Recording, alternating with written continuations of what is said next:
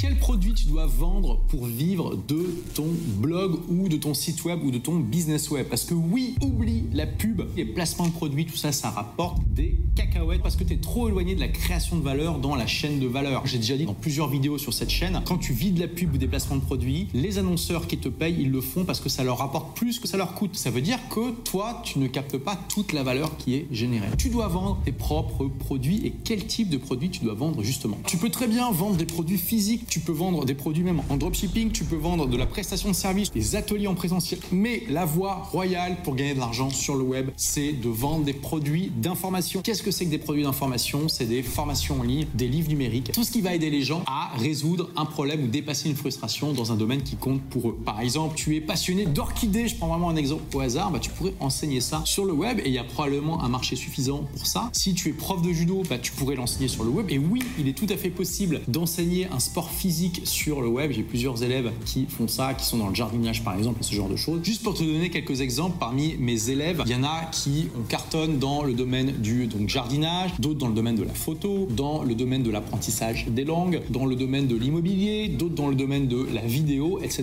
etc. Il y a vraiment plein de choses possibles. Ce que font l'écrasante majorité de mes élèves qui cartonnent, c'est qu'ils vendent des formations en ligne. C'est un peu le saint graal des produits que tu peux créer en tant qu'entrepreneur. Pourquoi? Parce que euh, c'est super scalable. Ça veut dire que tu vends 10 ou 1000 formations, tu vas pas avoir besoin d'avoir une infrastructure énorme. Tu auras peut-être besoin d'un serveur un peu plus gros. Grosso modo, ça va être à peu près la même infrastructure. Tu auras peut-être besoin d'un peu plus de gens dans ton équipe pour faire le support. Tu auras peut-être besoin de coach pour accompagner les clients. Tout ça, ça reste relativement facile par rapport à un business physique qui doit scaler de 10 produits physiques par semaine à 10 000 d'un seul coup. Si tu passes de 10 à 10 000 clients avec des produits numériques, je te dis pas que ça va pas chambouler un peu ton entreprise, mais ça va être beaucoup plus facile d'accompagner le mouvement de croître tu sais que croître dans une entreprise, c'est un des principaux facteurs d'échec parce qu'il y a des entreprises qui se font dépasser par leur croissance, qui n'arrivent pas à embaucher suffisamment, avancent trop de trésorerie et qui se font pas payer assez vite et qui se retrouvent dans le rouge, etc. etc. T'as pas ce problème quand tu fais des produits numériques. Et ce qui est génial aussi avec ce genre de produit, c'est que plus tu as de clients et plus si le produit est bon, ça va aider des clients qui vont faire du bouche à oreille, voire même qui vont être tes affiliés, c'est-à-dire qu'ils vont promouvoir ton produit en échange d'une commission. Ça fonctionne que si ils ont aimé, ils ont kiffé ton produit avant. Donc les produits de formation, c'est les meilleurs, mais ça ne veut pas dire non plus que c'est une formule magique. Si tu crées des formations qui n'intéressent personne, bah devine quoi, tu vas faire zéro vente. Donc la clé principale pour que ta formation ou que tes formations se vendent, c'est de t'assurer qu'elles correspondent aux besoins de ton audience. Et comment tu fais pour que tu t'assures que ton produit soit aligné avec les besoins de ton audience? Je suis très content que tu me poses la question parce que je vais te révéler la formule magique. Alors est-ce que tu es prêt? Parce que tu vas voir, ça va être renversant. Je te propose de t'asseoir sur ton siège, de prendre une grande respiration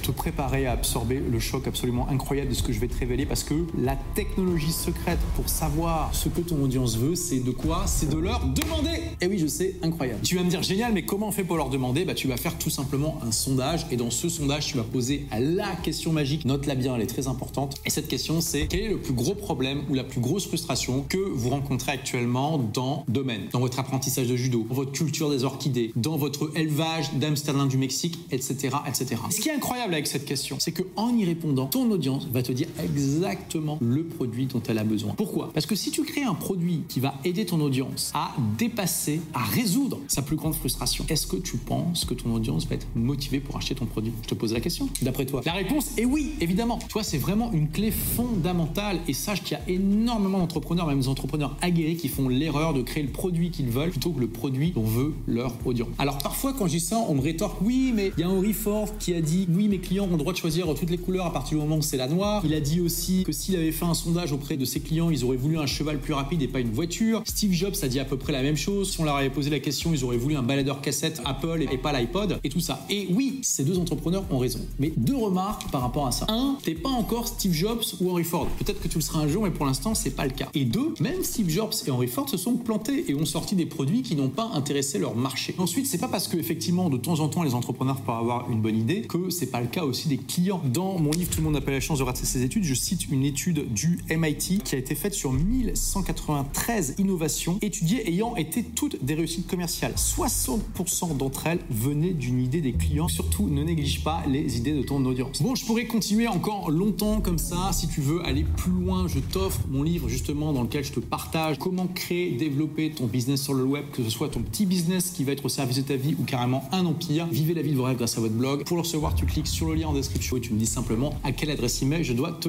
l'envoyer. Merci d'avoir écouté ce podcast. Si vous l'avez aimé, est-ce que je peux vous demander une petite faveur?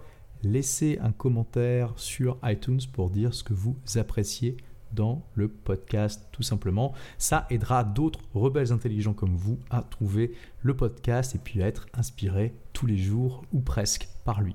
Merci et à très vite pour de nouvelles aventures.